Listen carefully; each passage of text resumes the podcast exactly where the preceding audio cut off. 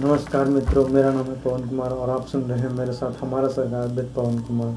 आइए आज के एपिसोड में बात करेंगे लक्ष्मीकांत के पॉलिटिक्स चैप्टर ट्वेंटी जो है है ना। चलिए, इसमें चैप्टर ट्वेंटी में है केंद्रीय मंत्री परिषद सेंट्रल काउंसिल ऑफ मिनिस्टर्स के बारे में बात करते हैं। आइए इसके बारे में विस्तार से जानते हैं। भारत के संविधान में सरकार की संसदीय व्यवस्था ब्रिटिश मॉडल पर आधारित है। हमारा राजनीतिक और प्रशासनिक व्यवस्थाओं की मुख्य कार्यकारी अधिकारी मंत्रिपरिषद होती है, जिसका नेतृत्व प्रधानमंत्री करता है। संविधान में संसदीय व्यवस्था के सिद्धांत विस्तार से नहीं किए लिए गए हैं, परंतु दो अनुच्छेद अनुच्छेद चौहत्तर एवं अनुच्छेद पचहत्तर में इसके बारे में संक्षिप्त और सामान्य वर्णन है।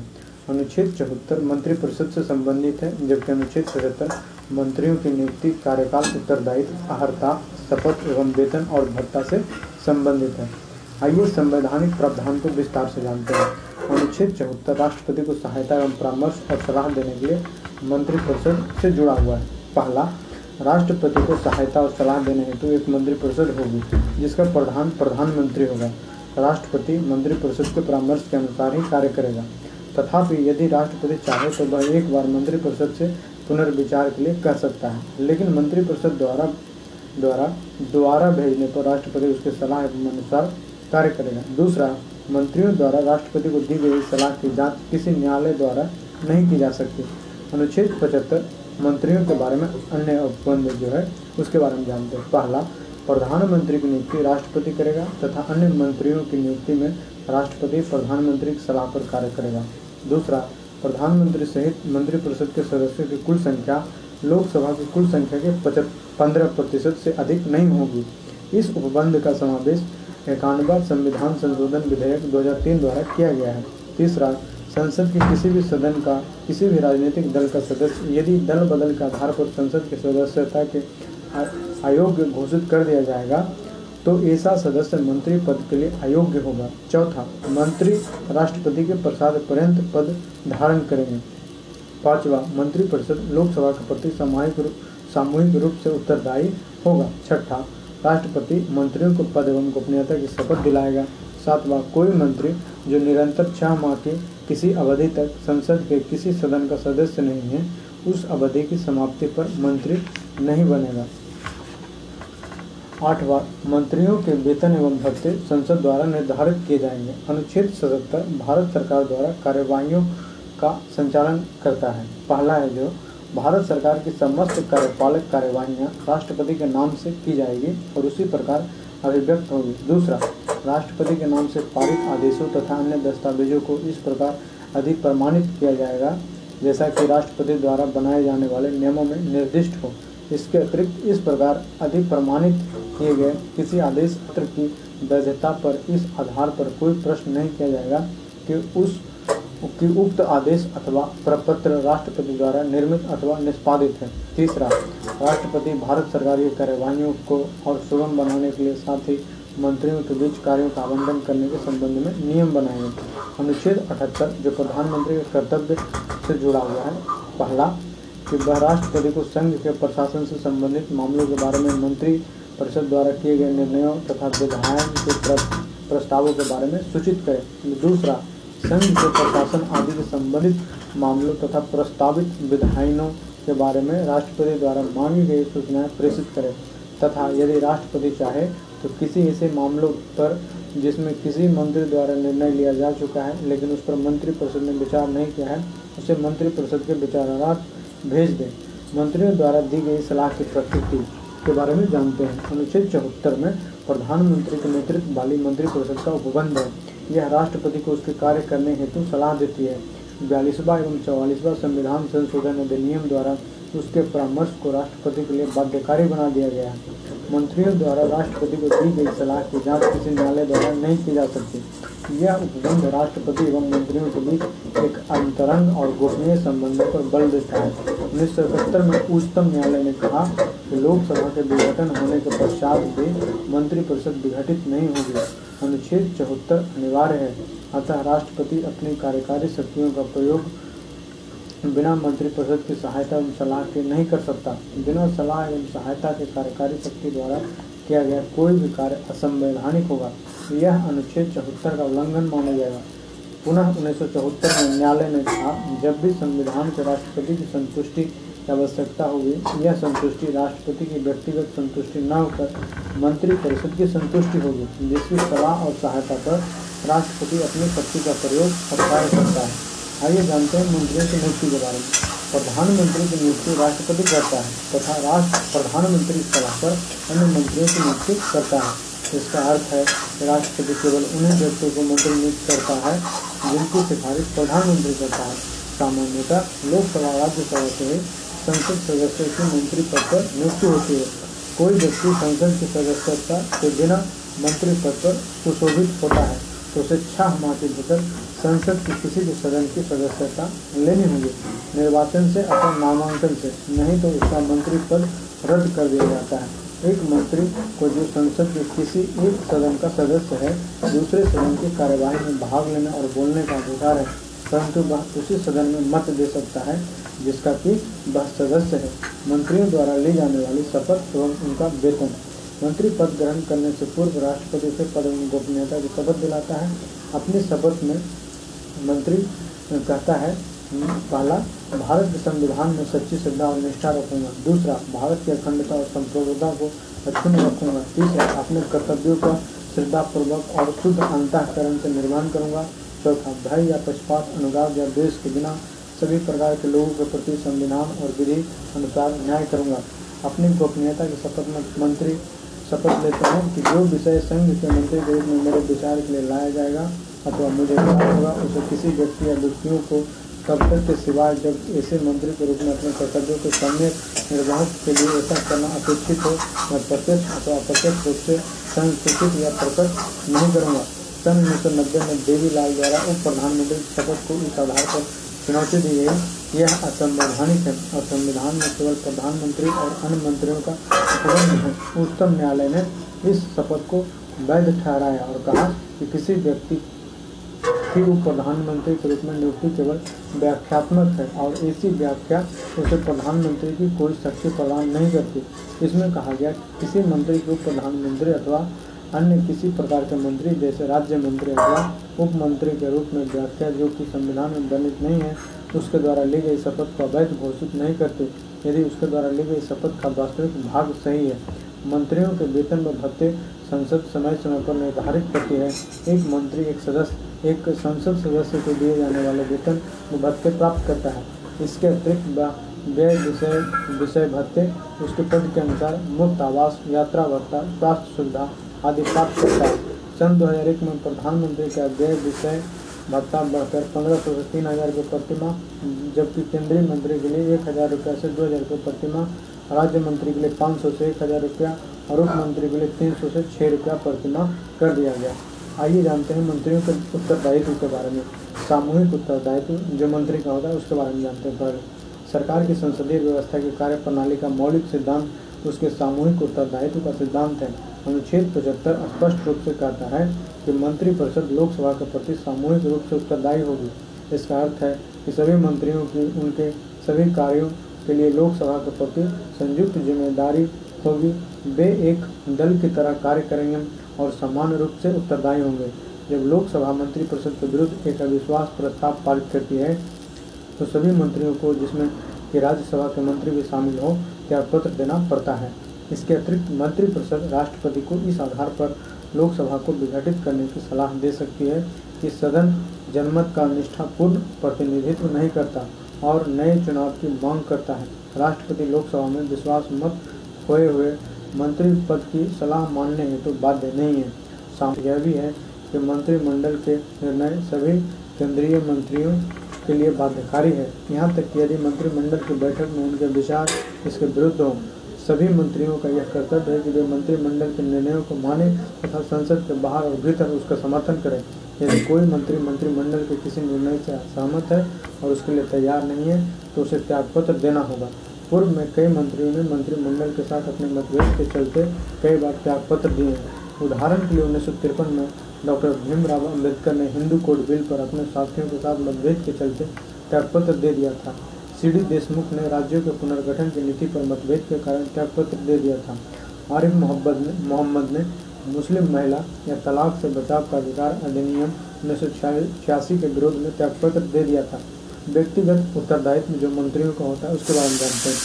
अनुच्छेद पचहत्तर में व्यक्तिगत उत्तरदायित्व का सिद्धांत भी वर्णित है। यह कहता है कि मंत्री राष्ट्रपति के पश्चात अपने पद पर बने रहेंगे, जिसका अर्थ है कि राष्ट्रपति किसी मंत्री को उस समय भी हटा सकता है जब मंत्रिपरिषद को लोकसभा में विश्वास मत प्राप्त है। हालांकि राष्ट्रपति किसी मंत्री को केवल प्रधानमंत्री की सलाह पर ही हटा सकता है। विचारों में मतभेद के कारण अथवा किसी मंत्री के कार्यों से संतुष्ट न होने के कारण प्रधानमंत्री उसे त्याग पत्र देने के लिए कह सकता है अथवा राष्ट्रपति को उसे बर्खास्त करने के लिए सलाह दे सकता है। इस शक्ति के प्रयोग द्वारा प्रधानमंत्री सामूहिक उत्तरदायित्व के नियम की सिद्धि कर सकता है। इस संदर्भ में डॉक्टर भीमराव अम्बेडकर ने पाया, सामूहिक उत्तरदायित्व केवल प्रधानमंत्री की सहायता से प्राप्त किया जा सकता है। इसलिए जब तक कि हम ऐसे कार्यालय को निर्मित न करें और उस मंत्रियों को नामित और बर्खास्त करने की शक्तियाँ प्रदान न करें, सामूहिक उत्तरदायित्व नहीं हो सकता। कोई विधिक उत्तरदायित्व नहीं। ब्रिटेन में सार्वजनिक कार्य के लिए राजा का प्रत्येक आदेश मंत्री द्वारा हस्ताक्षरित होता है। यदि वह आदेश किसी कानून का उल्लंघन करता है तो उसका उत्तरदायित्व मंत्री पद मंत्री पर होता है तथा वह न्यायालय के समक्ष प्रस्तुत किया जाता है। ब्रिटेन में यह मुहावरा विधिक रूप से मान्य है कि राजा कभी गलत नहीं हो सकता, अतः उस पर न्यायालय में मुकदमा नहीं चलाया जा सकता। दूसरी ओर भारत में संविधान में किसी भी मंत्री के लिए किसी भी प्रकार की विधिक जिम्मेदारी का कोई उपबंध नहीं है। यह आवश्यक नहीं है कि राष्ट्रपति द्वारा जनहित में जारी किसी आदेश पर कोई मंत्री मंत्री प्रति हस्ताक्षर करे। यहाँ तक कि मंत्री द्वारा राष्ट्रपति को दी गई किसी सलाह की बात भी न्यायालय के क्षेत्र से बाहर है। मंत्रिपरिषद की संरचना के बारे में जानते हैं। मंत्रिपरिषद में मंत्रियों की तीन श्रेणियाँ होती हैं: कैबिनेट मंत्री, राज्य मंत्री व उप मंत्री। उनके बीच का अंतर है उनका पदकर्म, वेतन तथा राजनीतिक महत्व। इन सभी मंत्रियों का प्रमुख प्रधानमंत्री है जो सरकार का उच्चतम कार्यकारी है। कैबिनेट मंत्रियों के पास केंद्र सरकार के महत्वपूर्ण मंत्रालय जैसे गृह मंत्रालय, रक्षा मंत्रालय, वित्त मंत्रालय, विदेश मंत्रालय व अन्य मंत्रालय होते हैं। वे कैबिनेट के सदस्य होते हैं और इसकी बैठकों में भाग लेते हैं तथा नीति निर्धारण में महत्वपूर्ण भूमिका निभाते हैं। अतः इनके उत्तरदायित्व की परिधि संपूर्ण केंद्र सरकार पर है। राज्य मंत्रियों को मंत्रालय या विभागों का स्वतंत्र प्रभार दिया जा सकता है अथवा उन्हें कैबिनेट मंत्री के साथ सहयोगी बनाया जा सकता है। सहयोग के मामले में उन्हें कैबिनेट मंत्री के मंत्रालय के विभागों का प्रभार दिया जा सकता है अथवा मंत्रालय से संबंधित कोई विशेष कार्य सौंपा जा सकता है। दोनों ही मामलों में वे कैबिनेट मंत्री की देखरेख, सलाह तथा उसकी जिम्मेदारी पर कार्य करते हैं। स्वतंत्र प्रभार के मामले में वे अपने मंत्रालय का कार्य कैबिनेट मंत्री की तरह पूरी शक्ति व स्वतंत्रता से करते हैं। हालांकि वह कैबिनेट के सदस्य नहीं होते तथा उनकी बैठकों में भाग नहीं लेते। वे तब तक बैठकों में भाग नहीं लेते जब तक उन्हें उनके मंत्रालय से संबंधित किसी कार्य हेतु तो विशेष रूप से आमंत्रित नहीं किया जाए। इस क्रम में अगला क्रम उप मंत्रियों का है। उन्हें मंत्रालयों का स्वतंत्र प्रभाव प्रभार नहीं दिया जाता। उन्हें कैबिनेट अथवा राज्य मंत्रियों को उनके प्रशासनिक, राजनीतिक और संसदीय कार्यों में सहायता के लिए नियुक्त किया जाता है।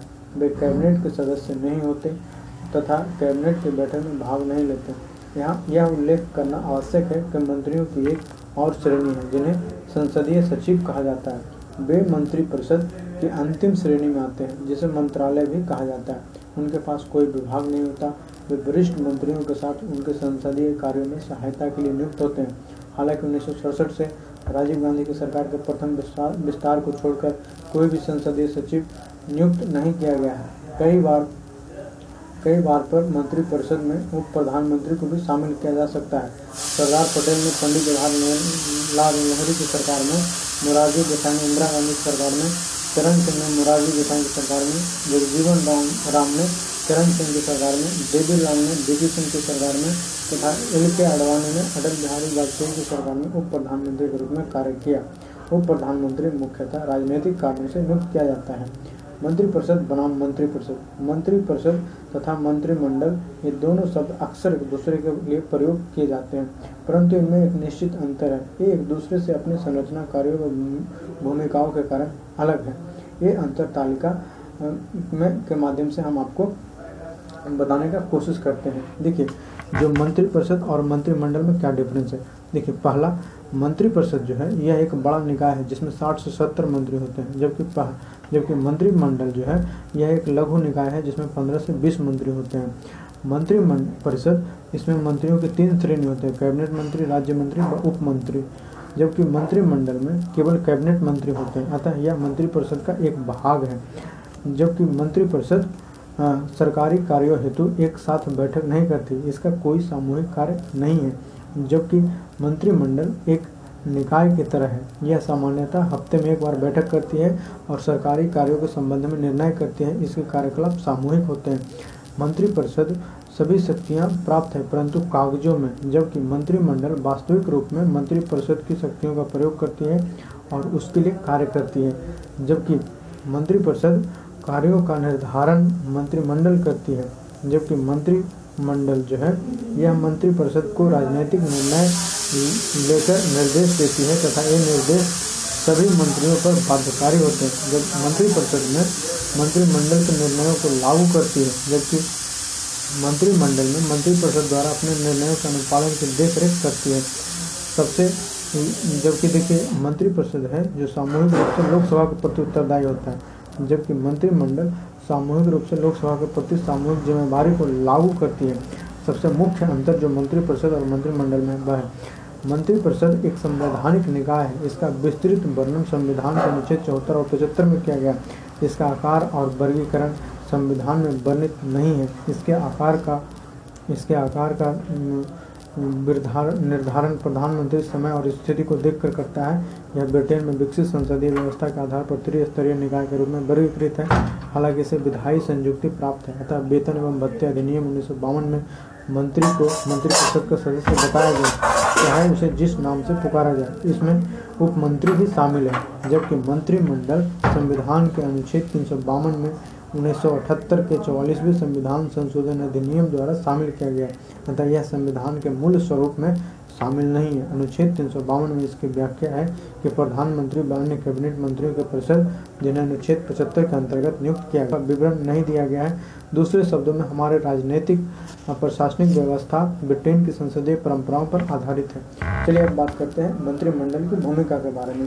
मंत्रिमंडल की भूमिका पहली है, यह हमारा राजनीतिक प्रशासनिक व्यवस्था में उच्चतम निर्णय लेने वाली संस्था है। दूसरा, मंत्रिमंडल केंद्र सरकार के मुख्य नीति निर्धारक अंग है।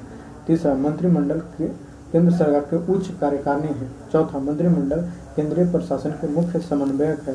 पांचवा, मंत्रिमंडल राष्ट्रपति की सलाहकारी संस्था है तथा इसका परामर्श इस पर बाध्यकारी है। छठा, मंत्रिमंडल मुख्य आपदा प्रबंधक है तथा सभी आपातकालीन स्थितियों से निपटती है। सातवां, मंत्रिमंडल सभी बड़े विधायी और वित्तीय मामलों से निपटती है। आठवां, मंत्रिमंडल उच्चतम स्तर पर जैसे संवैधानिक अधिकारियों और वरिष्ठ सचिवालय प्रशासकों की नियुक्ति को नियंत्रित करती है। नौवां, मंत्रिमंडल विदेश नीति और विदेश मामलों को देखती है। अब भूमिका का वर्णन के बारे में बात करते हैं हम हम लोग, है ना। कई प्रसिद्ध राजनीतिक शास्त्रियों एवं संविधान विशेषज्ञों ने कैबिनेट की भूमिका, विशेष रूप से ब्रिटिश कैबिनेट की भूमिका की व्याख्या की है, जो भारतीय परिप्रेक्ष्य में भी सही है। इनमें से प्रमुख है, रैमजी म्यूर ने कहा है कि राज्य रूपी जहाज के स्टीयरिंग व्हील बताया है। जबकि लॉवेल ने कैबिनेट राजनीतिक कैबिनेट राजनीतिक वास्तु का आधार है ये कहा है। सर जॉन मैरिट कहते हैं, कैबिनेट वह धुरी है जिसके चारों ओर पूरी राजनीतिक मशीनरी घूमती है। ग्लैड स्टोन कहते हैं, कैबिनेट सूर्य के समान है जिसमें निकाय परिभ्रमण करते हैं। बारकर कहते हैं, कैबिनेट नीतियों का चुंबक है। बेगे हॉट कहते हैं, कैबिनेट हाइफन है जो कार्यपालक एवं विधायी विभाग दोनों के साथ जुड़ी होती है।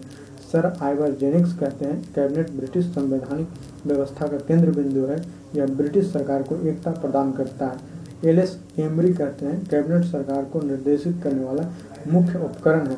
ब्रिटिश सरकार में कैबिनेट की भूमिका इतनी सशक्त प्रतीत होती है कि रैम जे म्योर ने इसे कैबिनेट की तानाशाही कहते हैं। अपनी पुस्तक हाउ ब्रिटेन इज गवर्न में लिखते हैं कि यह एक ऐसा निकाय है जो प्रत्येक जो अत्यधिक शक्तिशाली है तथा इसका वर्णन सर्वशक्ति मान निकाय के रूप में किया जा सकता है। जब भी यह बहुमत द्वारा इस स्थिति को प्राप्त करती है तो यह स्थिति स्थिति प्रसार द्वारा प्राप्त अहरक निरंकुशता जैसी होती है। यह निरंकुशता पिछली दो पीढ़ियों की तुलना में अधिक पूर्ण है। यह विवरण भारतीय संदर्भ में भी काफ़ी हद तक सही है।